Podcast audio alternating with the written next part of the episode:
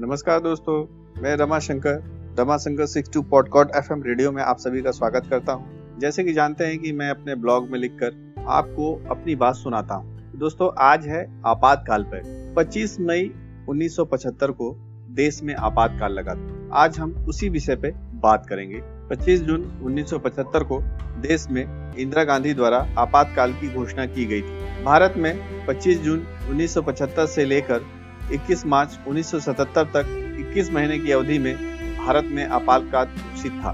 तत्कालीन राष्ट्रपति फखरुद्दीन अली अहमद ने भारतीय प्रधानमंत्री इंदिरा गांधी के कहने पे भारतीय संविधान की धारा तीन सौ बावन के अधीन आपातकाल की घोषणा की।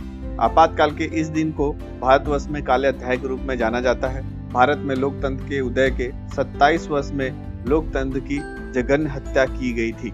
इसके लिए केवल कांग्रेस पार्टी तथा श्रीमती इंदिरा गांधी ही जिम्मेदार थी। श्रीमती इंदिरा गांधी द्वारा अपने विरोधियों को समाप्त करने हेतु संविधान द्वारा समान नागरिक को मिले मौलिक अधिकार को खत्म कर दिया, प्रेस पर प्रतिबंध लगा दिया, आगामी आदेश तक सभी चुनाव स्थगित कर दिए गए। शुरुआत 21 जून 1975 से हो गई, जब इलाहाबाद हाई कोर्ट के जज जस्टिस जगमोहन लाल सिन्हा ने इस दिन अपने बड़े और साहसिक फैसले में रायबरेली से सांसद के रूप में इंदिरा गांधी के चुनाव को अवैध घोषित कर दिया। साथ ही हाई कोर्ट ने अगले छह साल तक उनके किसी भी तरह के चुनाव लड़ने पर रोक लगा दी। इंदिरा गांधी बनाम राजनारायण, जिसे उत्तर प्रदेश राज्य बनाम राजनारायण 1975 ए आई आर आठ सौ पैंसठ, उन्नीस सौ पचहत्तर एस सी आर तीन सौ तैतीस, इस प्रकरण में इलाहाबाद हाई कोर्ट के जज जस्टिस जगमोहन लाल सिन्हा को फ़ोन द्वारा धमकी दी गई थी कि इंदिरा गांधी के खिलाफ फैसले दिए जाने पर जान माल का खतरा रहेगा। इसके बाद भी उन्होंने अपराधियों पर कानूनी डंडा चलाया। 1971 के आम चुनाव में तत्कालीन प्रधानमंत्री श्रीमती इंदिरा गांधी ने रायबरेली संसदीय सीट से चुनाव लड़ा था और एक लाख से ज़्यादा वोटों से चुनाव जीती। लेकिन उनके प्रतिद्वंदी और संयुक्त सोशलिस्ट पार्टी के उम्मीदवार राज नारायण ने इस फैसले को इलाहाबाद हाई कोर्ट में चुनौती दी। श्रीमती इंदिरा गांधी की इस जीत को इलाहाबाद हाई कोर्ट में यह केस उस समय का बेहद चर्चित केस था, जिसे इंदिरा गांधी बनाम राजनारायण के रूप में जाना जाता है। लेकिन इस चुनाव पर फैसला चार साल बाद 1975 में आया। इस फैसले के 11 दिन बाद 23 जून को इंदिरा गांधी ने सुप्रीम कोर्ट में इसकी चुनौती देते हुए याचिका दाखिल की। इलाहाबाद हाई कोर्ट के फैसले पर पूरी तरह लोग लगाई जाए। 24 जून को सुप्रीम कोर्ट की ग्रीष्मकालीन अवकाश पीठ के जज justice B R Krishna Iyer ने फैसला सुनाते हुए कहा कि वे हाई कोर्ट के फैसले पर पूरी तरह से रोक नहीं लगाएँगे। लेकिन उन्होंने इंदिरा गांधी को प्रधानमंत्री पर बने रहने की इजाज़त दी।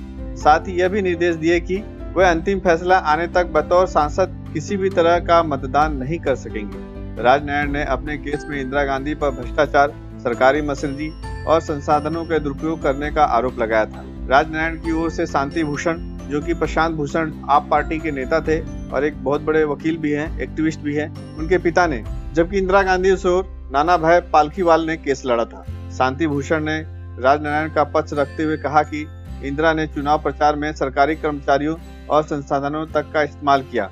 उन्होंने इसके लिए प्रधानमंत्री के सचिव यशपाल कपूर को उदाहरण दिए, कहा कि जिन्होंने राष्ट्रपति की ओर से इस्तीफा मंजूर होने से पहले इंदिरा गांधी के लिए काम करना शुरू कर दिए। यही दलील इंदिरा गांधी के खिलाफ गई। कोर्ट ने जन प्रतिनिधित्व कानून के आधार पर उनके चुनाव को खारिज कर दिया। देश में कांग्रेस के द्वारा भ्रष्टाचार तथा आम जनता और छात्रों को किए जा रहे अत्याचार के कारण इस बीच गुजरात और बिहार में छात्र आंदोलन के कारण विपक्ष एकजुट हो रहा था। लोक नायक जयप्रकाश नारायण, जिसे, जिन्हें जेपी भी कहा जाता है, के नेतृत्व में विपक्ष एकजुट हो रही थी। केंद्र सरकार पर लगातार हमलावर थे। हाई कोर्ट और सुप्रीम कोर्ट के फैसले के बाद विपक्ष और हमलावर हो गया।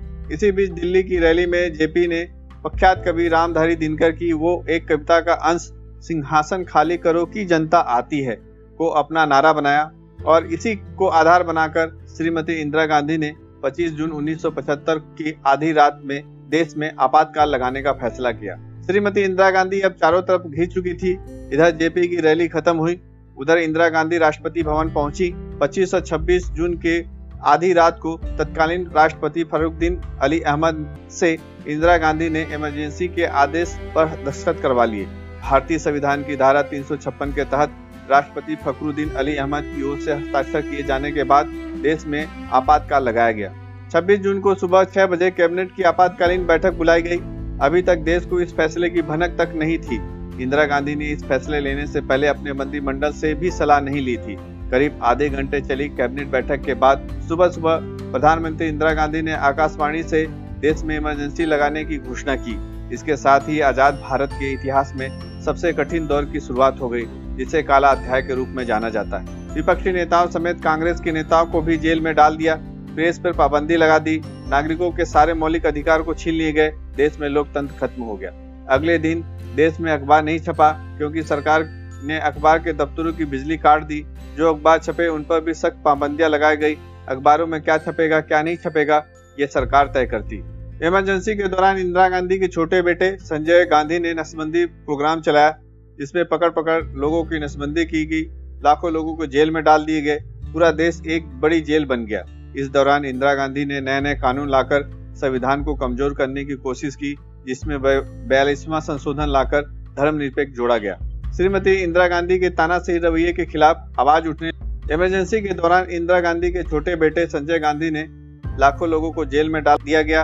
एक देश, एक बड़ी जेल बन गया। इस दौरान इंदिरा गांधी ने नए नए कानून लाकर संविधान को कमज़ोर करने की कोशिश की, जिसमें बयालीसवा संशोधन कर धर्मनिरपेक्ष को जोड़ा गया।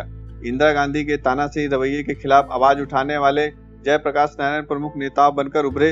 इनके अलावा विपक्ष के नेताओं राज नारायण अटल बिहारी वाजपेयी लाल कृष्ण आडवाणी, जॉर्ज फर्नांडिस, नीतीश कुमार चौधरी चरण सिंह, मोरारजी देसाई, नाना देशमुख, अरुण जेटली, लालू प्रसाद यादव, रामविलास पासवान एच डी देवगढ़ा, शरद यादव, चंद्रशेखर आदि नेताओं को जेल में डाल दिया गया। इस भयंकर त्रासदी को पूरा देश 21 महीने तक झेलता रहा। जनवरी 1977 में घोषणा की गई 16 मार्च को देश में आम चुनाव होंगे।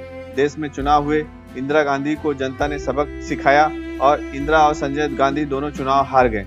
इसके बाद 21 मार्च उन्नीस सौ सतहत्तर को सतहत्तर को आपातकाल खत्म हुआ, लेकिन ये देश के सबसे काला वक्त साबित हुआ, जिसकी दर्द लोगों के दिलों में आज भी ज़िंदा है। दोस्तों, अभी आप सुन रहे थे Rama Shankar sixty podcast FM radio. ऐसे ही मेरे बनाए हुए ऑडियो को आप सुनते रहिए। मैं ऐसे ही आप लोगों को सुनाता रहूँगा। नमस्कार।